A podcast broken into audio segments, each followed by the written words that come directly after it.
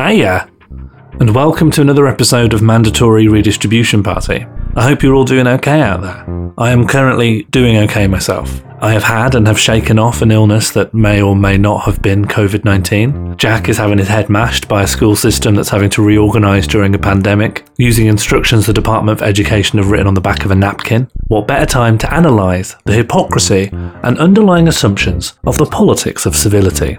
Just before we begin, I'd like to take a moment to talk about our sponsor, Mandatory Redistribution Party, a leftist political comedy podcast made by comedians Sean Morley and Jack Evans. As a special offer for our listeners, you can go to patreon.com/mandatory redistribution party, type in the code DONATE. You'll be given an exclusive opportunity to prop up a podcast that you enjoy and unlock some tiny morsels from time to time. Warning, do not donate if it will bankrupt you. Please don't get into trouble.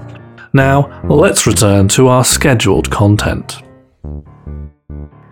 So I went shopping. Shopping is a horror show. Whatever existing mental health issues and anxieties I already have been just like ramped up. So going out, bad. And I've been for a few, like government mandated walks. And I find myself crossing the road out of the way, particularly of joggers, but almost anyone really. Yeah. I've had a few very minority occasions where someone else has been trying to do the sort of let's dodge and let's try and social distance, whereas a lot of other people are just doing a sort of they'll get out of my way, or they just don't think we should be social distancing or whatever and just think it's irrelevant. I don't know where this stat is from, but someone suggested to me that there is an expectation held by all institutions and the government that even now there's up to a quarter of people just aren't going to follow it. The idea is that this isn't quite a lockdown, so this isn't enforced by law, but what we're doing is ensuring enough people stay in to flatten the curve on the assumption that even though people have been told, what we're trying to do here is lower a death count, so please stay in. One in four people in the UK is nah, I need to go get some Maryland cookies. Honestly, mate, it's riddled with them, the supermarket. So your social distance queue going to the supermarket, and then it's already kind of bleak because everyone's got Amy saw a guy with a full gas mask. It's like the supermarket has bouncers and let people in, kind of a one in, one out thing. And then they've tried to institute one-way systems that absolutely no one is obeying. Well, you can't. Supermarkets aren't designed to be navigable at the best of times. The slow encroachment of the aisles on anywhere you're supposed to walk. So I've had this real 28 days later scenario where I was ill when the lockdown was announced. I have just been in quarantine and I have now popped out once now. We seem to be trying to chart, personally, just our household is charting a course somewhere between the government's advice and the WHO advice, which is a massive realm you can plot yourself in. The void. Yeah, well, it's about navigating the void. It's 2 to 3 weeks difference of what you're allowed to do if you follow the law of this country and the advice that was given to the globe. The law of this country that is just being used as an excuse by cops to just do whatever they want, arrest even more black people. Yeah. Harass people. But yeah, you go in the shops and if you were to try and social distance in the shops, I've been shopping once. If I was to attempt to social distance in there, it would take me over an hour. I don't think I can proceed. It's a weird thing where I know that people breaching the social distancing is potentially endangering other people's lives. I mean, if you look at the maths, it's thousands, isn't it, right? Yeah. That you could be infected from one contact or whatever. So that is the stakes. But for some reason, my brain would be I don't want to embarrass myself or create a tense situation by saying, please don't do that. Or the real response, which should probably be, can you fuck off, mate? Can you fuck off 2 meters away? Yeah. You know, I've heard of people like having strangers get aggy with them just for obeying the social distancing guidelines. And then people browsing, mate. People going to the shop in, you know, quarantine days with no agenda other than to pick up various jars, you know, lick them and put them back. Do you know the amount of things I have bought because I just pick them up to look at them absentmindedly? And then I'm like, this is mine now. I have to eat this. This is going to take up valuable basket space. Mm-hmm. I'm shopping for a household. I have to not only buy it, but eat it. Dreadful. Oh, no. Yeah, keep like picking up the reduced salt. Is this the one I want? No, but it's the one I'm going to have. Oh, reduced salt. The worst reduced salt product is, I'm going to say beans. I'm going to say soy sauce. It defeats the whole point. Oh, what? Does that even exist? Yeah. It's an absolute trap. You may as well have reduced soy sauce. What is that for? Lovely black water. Thank you.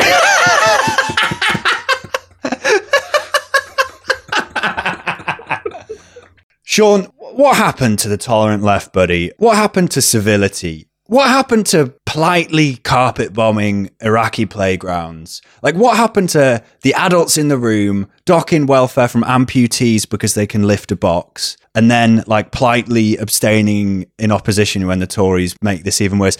Where have the days gone of the leader of the Labour Party holding up a copy of The Sun for a picture and chiseling the words "controls on immigration" into granite, but just politely and respectfully, a little bit more maturely and calmly? Why can't we have that politics back? The left lost its long-standing relationship with please and thank you the moment it realised you can set a Twitter avi to Shrek and change your name to Mr. Idiot, and you can reply to anyone in the whole world and call them a gonk. We're never going to get back to the kindly generation where the poor would say please and thank you at once while being smothered with smog. And here we hit the two perhaps contrasting definitions of civility. So we have the normal definition of civility, which in general just means not being a dick and using, you know, please and thank you. We're not saying that please and thank you are bourgeois, even though, of course, the norms of etiquette were invented to distinguish the elites from the nouveau riche who didn't know I think after the revolution we'll still say thank you. Yeah, but exactly. I'm on board ideally with that, right? Yeah. But civility means not being a dick and being respectful to other human beings, you know, so you don't swill someone's tea in your mouth before serving it to them, or, you know, you don't call your friend's granddad a dickhead. That's what we mean by civility. 101 kindness as instructed to a robot. Yeah.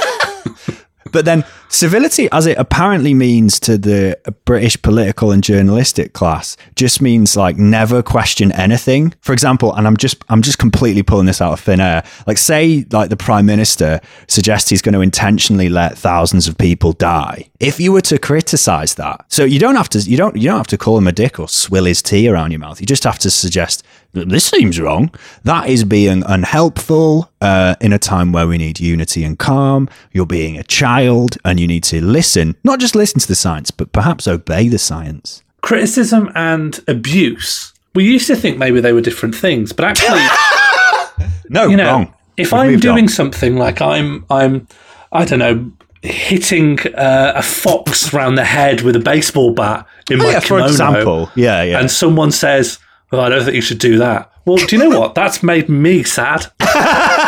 So if that's not a form of abuse towards me, you know, I never experience physical pain. So the only risk I'm really at is that someone makes me take time out of my day to reevaluate my actions. That's like time violence. Yeah, time violence, definitely. So if for example, you know, someone who was, say, I don't know, victimized by some horrible reforms to welfare spending was very angry that, you know, it's being depicted as like the mature and sensible thing to do to continue to do those policies or accept people who further those policies, like criticizing that is, you know, in a way, it's making people who maybe support those policies aware of the human beings they affect, and that makes them feel bad and they don't want to feel bad. So that is abuse. You know, in the same way, replying to Robert Peston by doing a spoonerism of his name into Pobert Reston is abuse. But at the same time, you know, in the same, I can hold this thought in my head as well. At the same time, I can think that that's abuse. And I can also think it's a real good idea to platform fascists just because that's legitimate discourse, or maybe transphobes. You know, we put them on and they calmly debate whether people have a right to exist. And that's fine.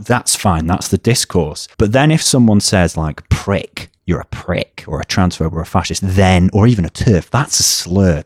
I feel offended by that. You know, I think this also, the reason the left can't understand this, right, when we say that making someone feel guilty is a form of violence, the reason they can't understand that is a lot of people on the left, when they think of guilt, they think of the mild disquiet you feel when you realise you've not been appreciative to a friend, or you've not given someone the right time of day. But what we're talking about here is the level of guilt of someone who realises they've committed social mass murder. That, do you know what I mean? That's a level of guilt you can't comprehend of. It's probably much worse than having your arm shot off.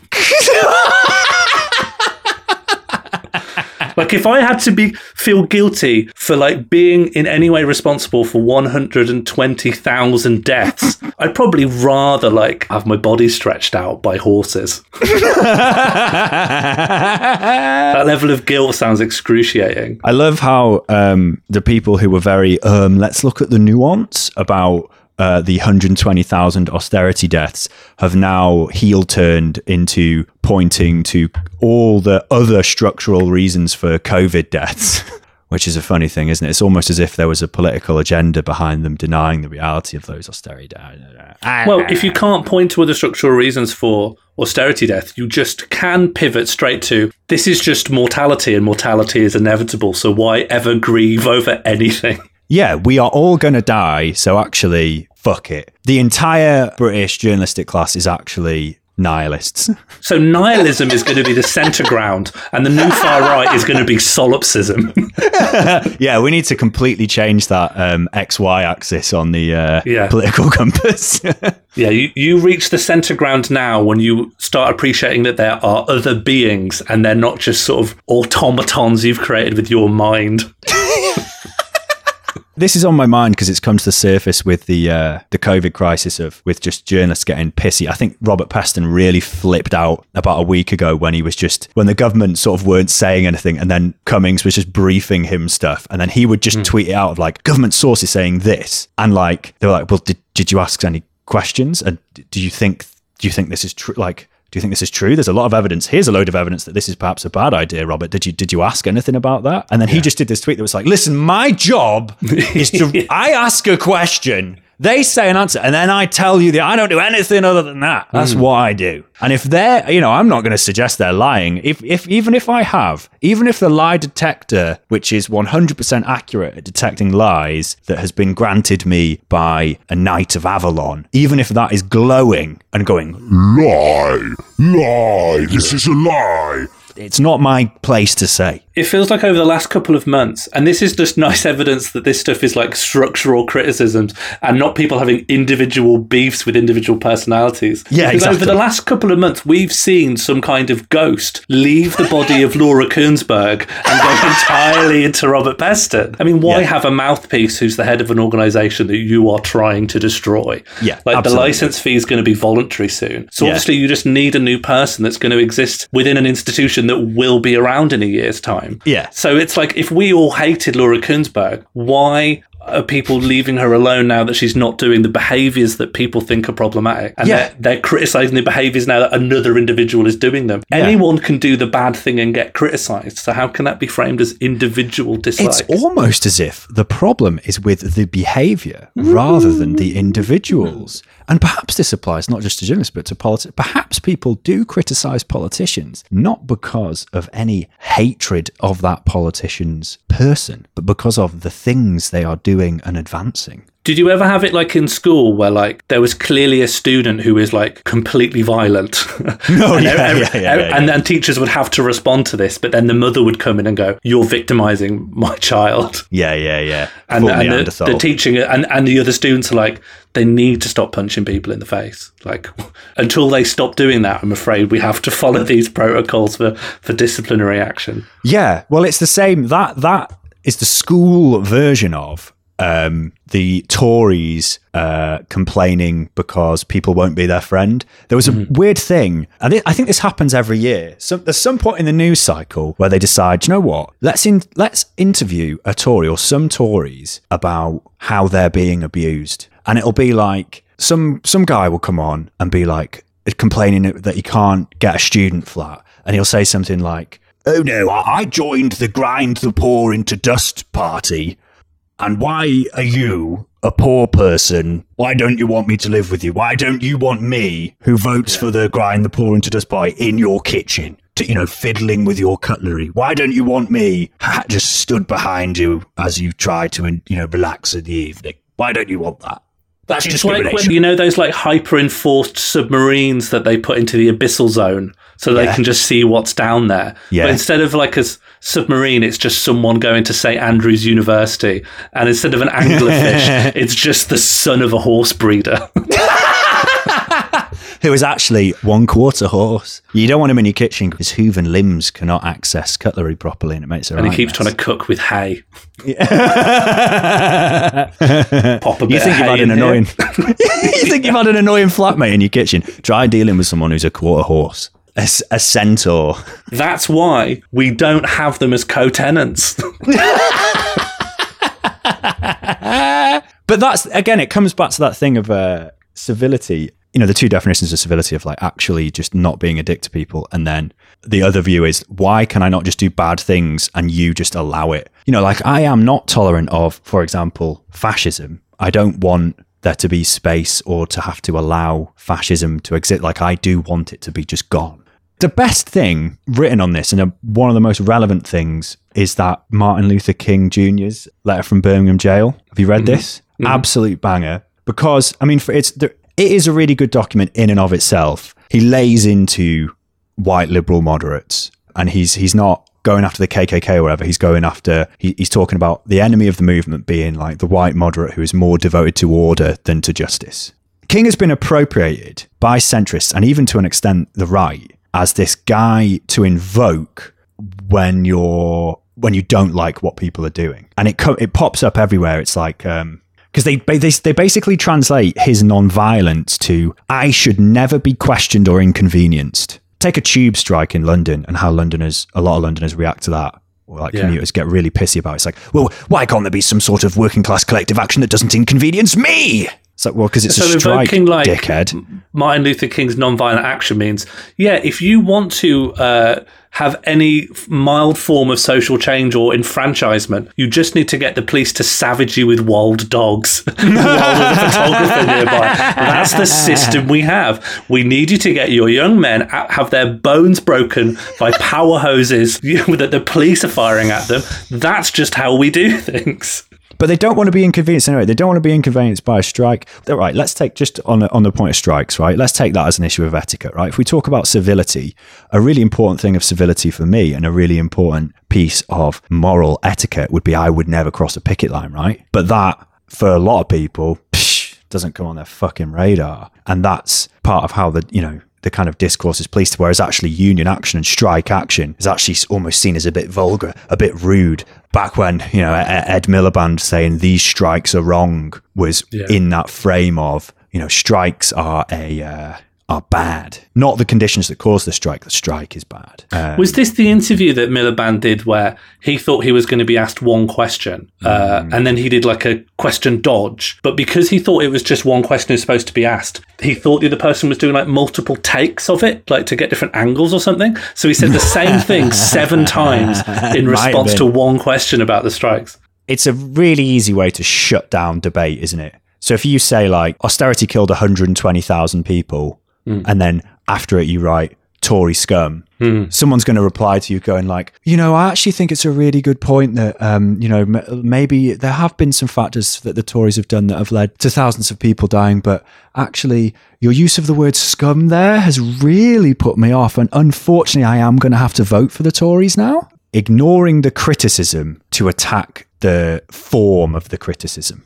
So it's like, I'm going to make this debate about mob-mentum thugs in order that I can ignore perhaps the fact that a lot of the people in Momentum are people in an economy that is radically different from the one that you grew up in. or radically different from the one that you experience. So it's about limiting what is and isn't acceptable in debate. And like the day we're recording this is like Corbyn's last day, and the thing Corbyn showed more than anything is that even very moderate social democracy is totally beyond the pale in terms of the frame of debate in Britain. Like Corbyn shows, and like the whole civility argument shows that, okay, so if you put a swear word in your criticism, then it's completely invalid. But then if you don't, and you don't do anything, you just politely entreat people to reconsider their behaviour, well, then it becomes ignorable and it will just be ignored. Yeah. Like Corbyn was like the very model of what you'd want someone to do. If you believe that civil discourse was the highest political virtue you could possibly have, Corbyn was a very mild-mannered, nuanced speaker, and he was absolutely slated. He was regularly treated like he was abusive to interviewers because he'd ask people to let him finish his question. He's everything you'd think would be held up if you really held that virtue, but what people want is for people to be ignorable. That's the highest virtue of the left can possibly hold, is to be someone that you can not think about. Well, I mean, like, it's this weird elevation of civility is like the most important thing in politics. And then we have a prime minister who has said so many openly racist, sexist and homophobic remarks that would just, you know, if you just put Johnson homophobia or Johnson sex, you know, there will be an almost infinite amount of it on the first page of the search results that seemed to be, during the election, almost completely undiscoverable to any journalist. Well, at the same time, some anime avatar Twitter account just writing the word piss under a Robert Peston tweet. It's like, oh, it totally delegitimizes the left as a whole. It's so fucking grim, especially when you think about the actual violence that's enacted against the left and against the working class. I mean, first of all, you've got the entire, like, let's not ignore the violence inherent in the system, to go like full Monty Python, right? The violence inherent in capitalism of, you know, the reason the police exist is to enforce private property, border violence, right? All of that violence, which is inherent in your day-to-day life. And if you breach the premises of capitalism, the sort of social contract of capitalism, that violence will fall down upon you like a ton of fucking bricks, or like really restrictive trade union laws, whatever. There's loads of violence inherent in the state and in our economy. So you've got that, liberal discourse and restricting how people kind of criticize this system is another way that violence is perpetuated and that violence is ignored. But then you've got the terroristic violence of the far right, which is a global fucking problem. But then you've got like the guy who punched Corbyn but did it with an egg in his hand, so that's okay. The people who assaulted Owen Jones, who's been like completely delegitimized. But then during the election, like there were like two things happened. On the one hand, there were actual violent assaults against Labour canvassers, two of whom were in their 70s. You know, a woman got thrown against a car bonnet and another guy got hospitalised. The woman in Herefordshire and the 72-year-old guy in Rotherham. Barely touched upon about what could have led to that violence. And also, you know, question two, why was that violence generally fucking ignored? Like, violence not just against... Whereas Ian Duncan-Smith gets, like, all the publicity he wants because someone sprayed... Like, you're an idiot on the side of his office. He sprayed it, Sean. But at the same time, he purposely moved into an office that already had it on it. Worked there for 5 years and be like, this will be useful in the election. I'll keep that in the back pocket. Deploy that. People being silent saying, I did that in 2016. But the other thing of the fake Hancock assault, right? So the Hancock's aide getting assaulted outside that Leeds hospital, and all of the main political correspondents of the newspapers and the TV news just reported it. It was obviously just a made-up Tory briefing. They just spread it absolutely everywhere, and it didn't happen. And the only thing that led to the retraction was video footage coming out, and just it came out from just a slightly different angle. That there was nothing, anything like violence. It was just a normal run-of-the-mill protest. Yeah, but the original thing was like, rumours. We're hearing that you know, maybe Labour actually brought people in and Momentum activists in taxis or something. And it's like, what are you talking about? The 2019 election seems like distant now, but I don't think we can forget stuff like this because it's so illustrative of how the machine works and what civility is and who who it works for. I mean, the other giant thing is obviously the abuse of Diane Abbott. You know, she received almost half of abusive tweets sent to female MPs. And then more broadly, Black and Asian women MPs are abused much more online. And like, why is that not as viciously policed as other? And it's this bizarre focusing of like anything to do with maths, and there's like 10,000 bulldog avatars going, well, did Diane Abbott do this? But like, this is like just in the last 24 hours, the government has mixed up 30,000 ventilators needed to save people's lives with 30 ventilators. That's 0.1% of their figure. Yeah. But yet people are still going, well, at least it isn't Diane Abbott, because then it would be like 3. It'd be -3. Like, it's such a catastrophic mistake in the first place. If you want to lampoon Diane Abbott, you haven't got the wiggle room to. There isn't enough fewer than 30 to make it a joke. The other thing is that will be completely forgotten about in 2 or 3 weeks. And then partly because the Tories fuck up so much that it forcibly memory holes the last fuck up, because people have only got so much like short-term memory, and the left meme factory is just much more efficient, streamlined factory than the right meme factory, which just is those two jokes of Diane Abbott can't do maths and I identify as an attack helicopter one. We need to reduce the efficiencies in the left meme factory. We need to bring out complete work to rule. We need to down tools in the evening. We need to have time to percolate on each new fuck up for longer. So here's my proposal, right? So this call to civility, as you can clearly see, is a way that if you were to shout, or if you were to do mass disruption, or God forbid, any form of violence, all of that is delegitimised. If you do anything that is legitimate, firstly, it can be found a way to be delegitimised because it's on the left, but also it becomes ignorable because it's civil and there's no reason to pay any attention to it. So it looks like there's such a broad spectrum of obstacles we can't get past. Has the left ever just tried hypnotism? Because this idea that we can convince you with this kind of rational argumentation, if you thought of it this way, like, no, not at all. No, like the pandemic has shown me that is just so completely impossible. We hypnotism need a clock on a string. Right through that. We need a clock on a string and neuro-linguistic programming. We need to get into the fund for Big Ben and we turn it into a hypnotist's watch. Yeah, yeah. Redistribute the wealth. Just like really loud at night so that everyone can hear it. Yeah. I mean, the Tories have got that nudge unit, so let's take it up a level. Yeah. Instead of nudge, push. Yeah. Shove unit. I want nudge unit. The head of him is like sort of a communist Captain Phantasmo who's like constantly doing card tricks and like table magic, but he's always got this kind of communist symbolism underneath it. Oh, was this your card? The 3 of sickles. For some reason, the thing this reminded me of is the Demon Headmaster, where at some point in the Demon Headmaster, the classic CBBC show, the headmaster is somehow able to hypnotise people through TVs. Well, I mean, it really creeped me out. And also very prescient, a real good prediction. It's like one of those when the Simpsons predicted Trump. Yeah. But that's the thing, right? You bring up Trump. Trump is like the most uncivil fuck. But that's why liberals hate him, right? Because liberals are obsessed with the performance of politics rather than the substance of politics, right? Yeah. So they're really, really angry at Trump. But if you point out like Obama was droning the fuck out of people and deporting kids, they'll be like, no. But he did it nicely. Like he shook the hands in the right way and he knew how to hold the pen. Like they're very, very obsessed with like etiquette. It annoys me. Obviously, I really hate Trump. I think he's a reactionary arsehole. Like the sort of liberal gotcha things of like, they're always like annoyed that he's messed up some procedural thing or he's not adhering to the right etiquette. But that's why a lot of American liberals attack Bernie as well of like, oh, he's too loud. Yeah.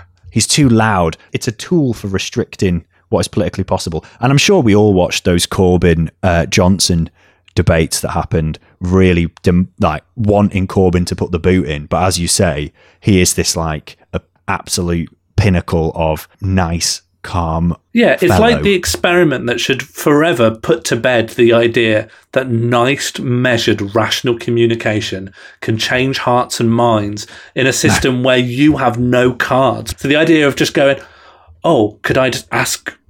Please, is that what you need? Can I please. I mean, for fuck's sake, the guy was on TV. He had an opportunity to just remove a watch from his pocket, say, look into my eyes, and begin fully swinging it, and just get everyone. And he didn't. Like, I'd have sent ghosts out of the TV. I wouldn't even stop at hypnotism. I'd want full possession. Yeah, I want the ghosts of all the dead socialists to come out of the TV and possess people. Yeah, but only on election day. Give them free will after that. I think I might have been possessed by a toll puddle martyr. Anger does have a place in politics. And the liberal idea that we should, like, there's two sides to every debate, and we should just calmly discuss it, and that's how we come to conclusions, which is why they love, like, platforming fascists, because if someone's debating someone's right to exist, but they're doing it very calmly in a suit, that's acceptable, right?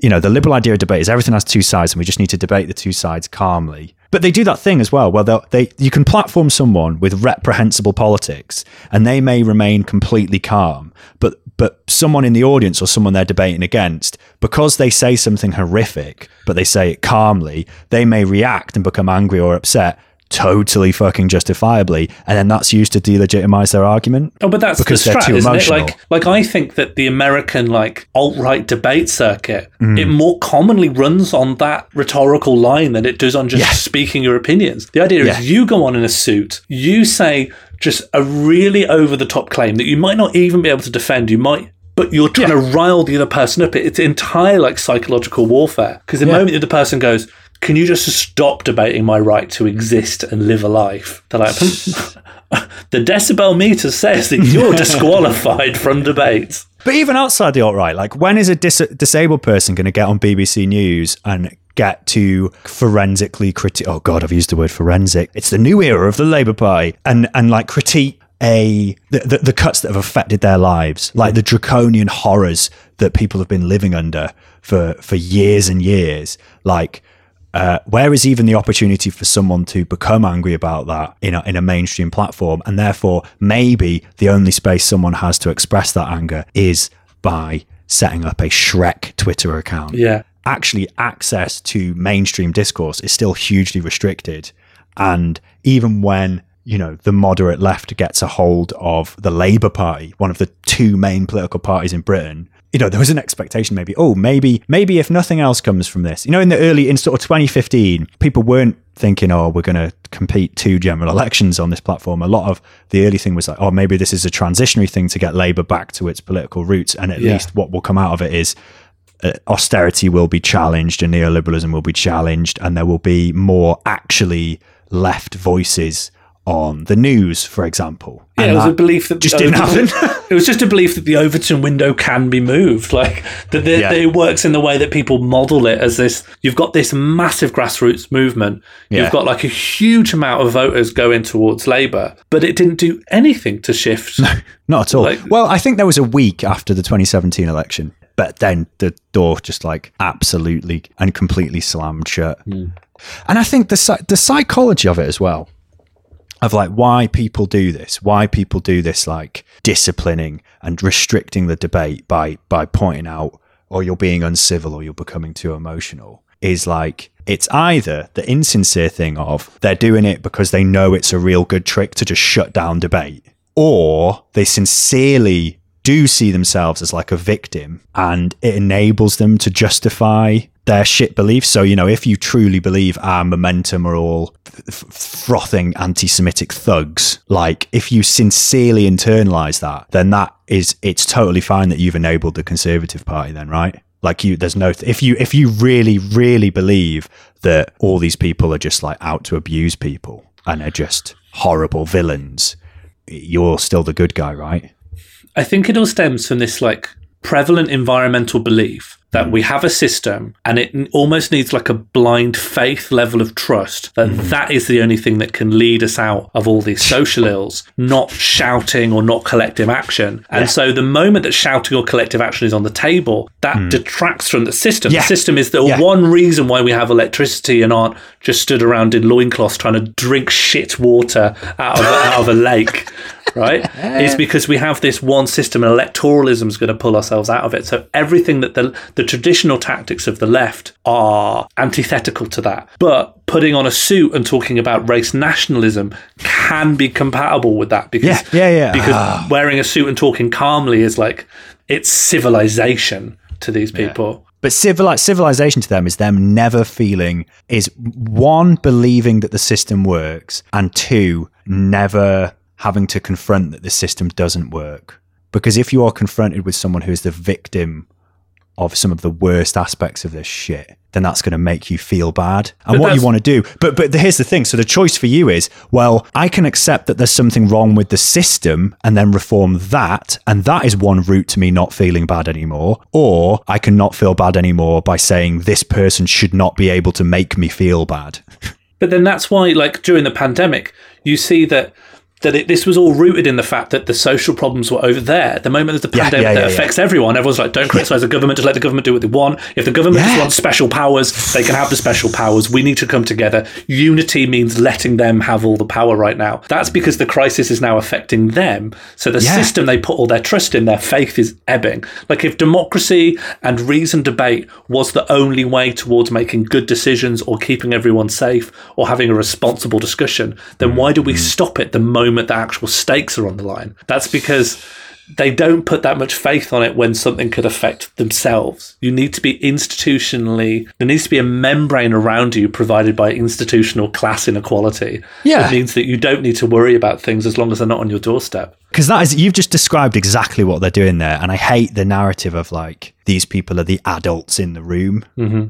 Like that kind of just perpetuating the status quo, perpetuating this completely horrible system is like the adults in the room. I hate that phrase anyway, because it's like, I want Yvette Cooper back. I want the adults back in the room. What does that say about you? If your ideal political figure is an adult, that then you are a child, right? What do you want a politician to do? Like without a politician to confiscate all the chocky bickies and stop you playing PlayStation. Like what is going on in your head there? I want the adults back in the room. It's because what we're talking about here is tone policing, and there's a bad criticism of tone policing, which is that it's like a closed loop. Say I say to you, you should not police my tone because I'm legitimately angry about a thing. Then it's a closed loop because what I'm actually saying to you is I can be angry, but you can't. But I'm not fucking saying that. What I'm saying is I am angry. And if you can be angry too, but don't please say to me, I feel no emotion. I am speaking from a hovering AI orb of pure laser focused logic.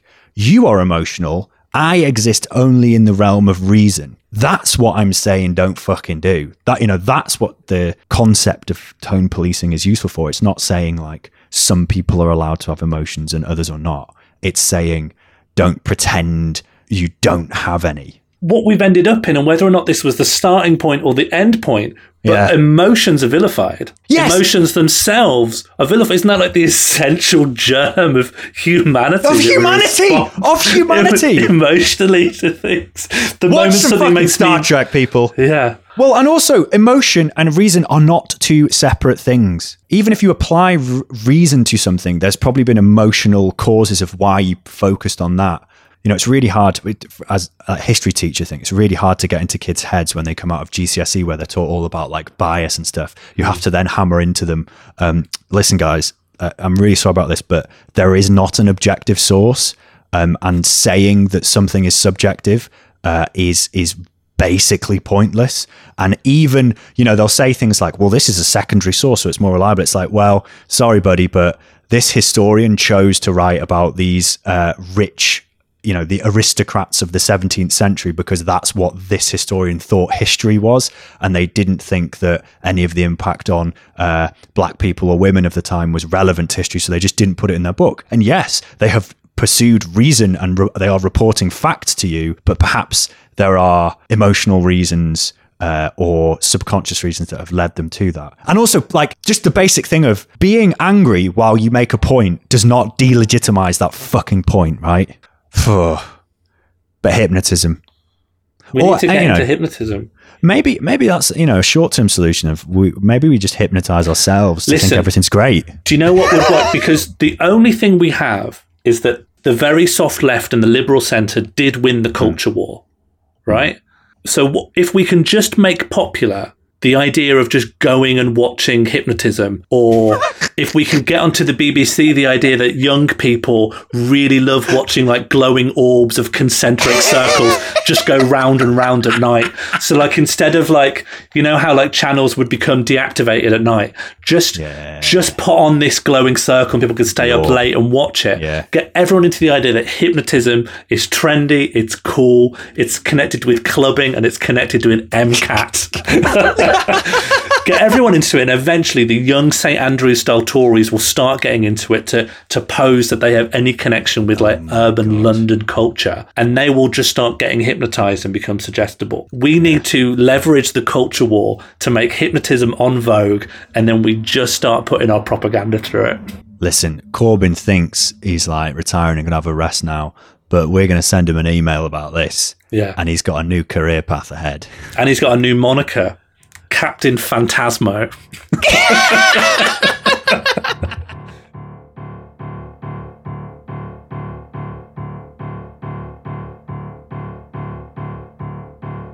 One of the fundamental benefits of democracy is that it subjects ideas to scrutiny, and scrutiny in turn creates better ideas.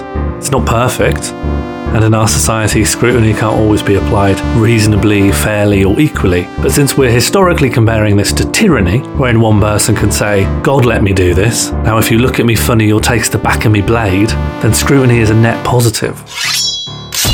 It's strange then that during times of crisis, when decisions become even more important, that the desire for scrutiny almost completely drops off.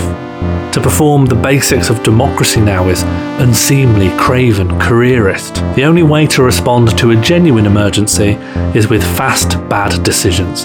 Anything else is playing politics. But if you compare this to the relentless calls for civility in politics, let's say you're experiencing a personal crisis, let's say your disability living allowance has been suspended as they were in almost half of cases, according to a report from the Department of Communities. Let's say your block of flats is covered in a form of combustible cladding as a money-saving measure from the local council. Let's say you're trapped down a well and your local Conservative councillor has called you a well idiot on a TikTok video.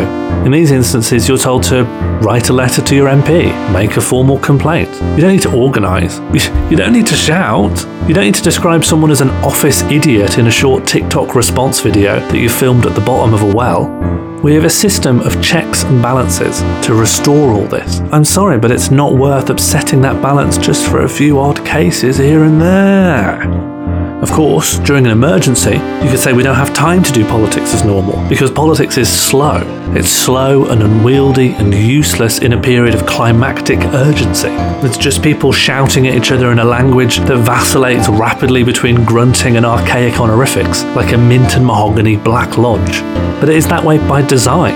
It has long been discarded as a method to create effective political decisions.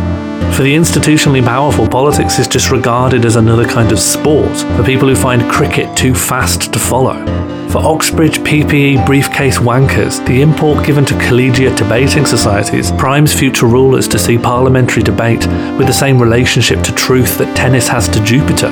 What happens on the floor of the Houses of Commons is just colourful smoke coming out of the test tube. The true chemical reactions are happening out of sight. Coalitions, party whips, secret pacts are all formed outside the realm of public scrutiny, while Parliament TV broadcasts an interminable, inscrutable pageant as an alternative storyline.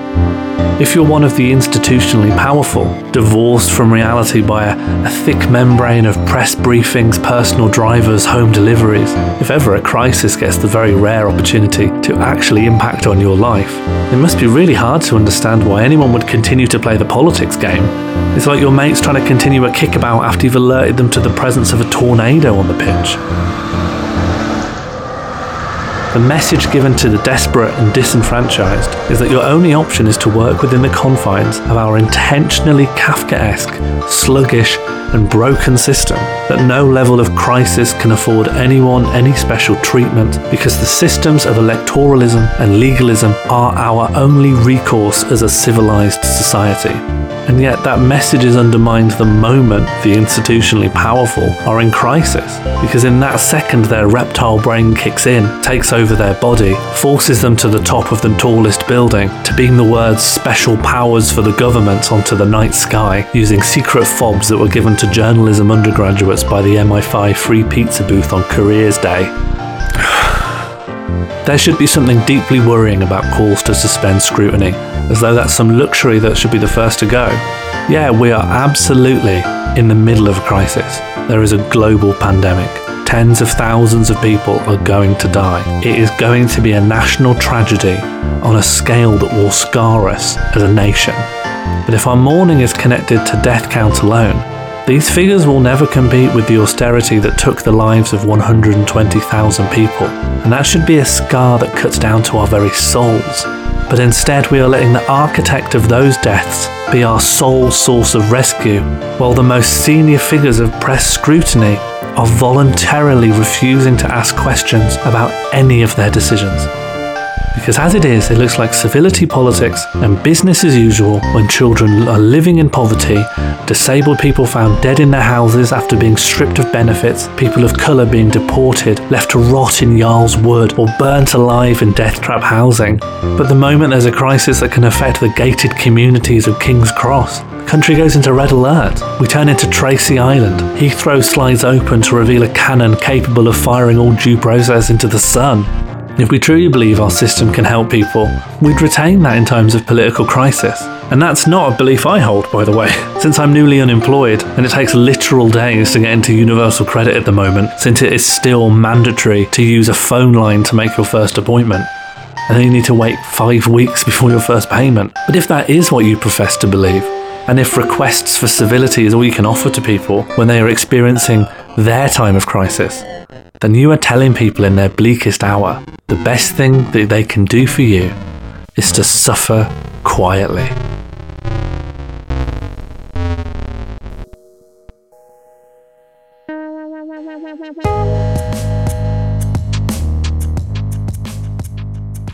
Mandatory Redistribution Party was created and produced by Sean Morley and Jack Evans.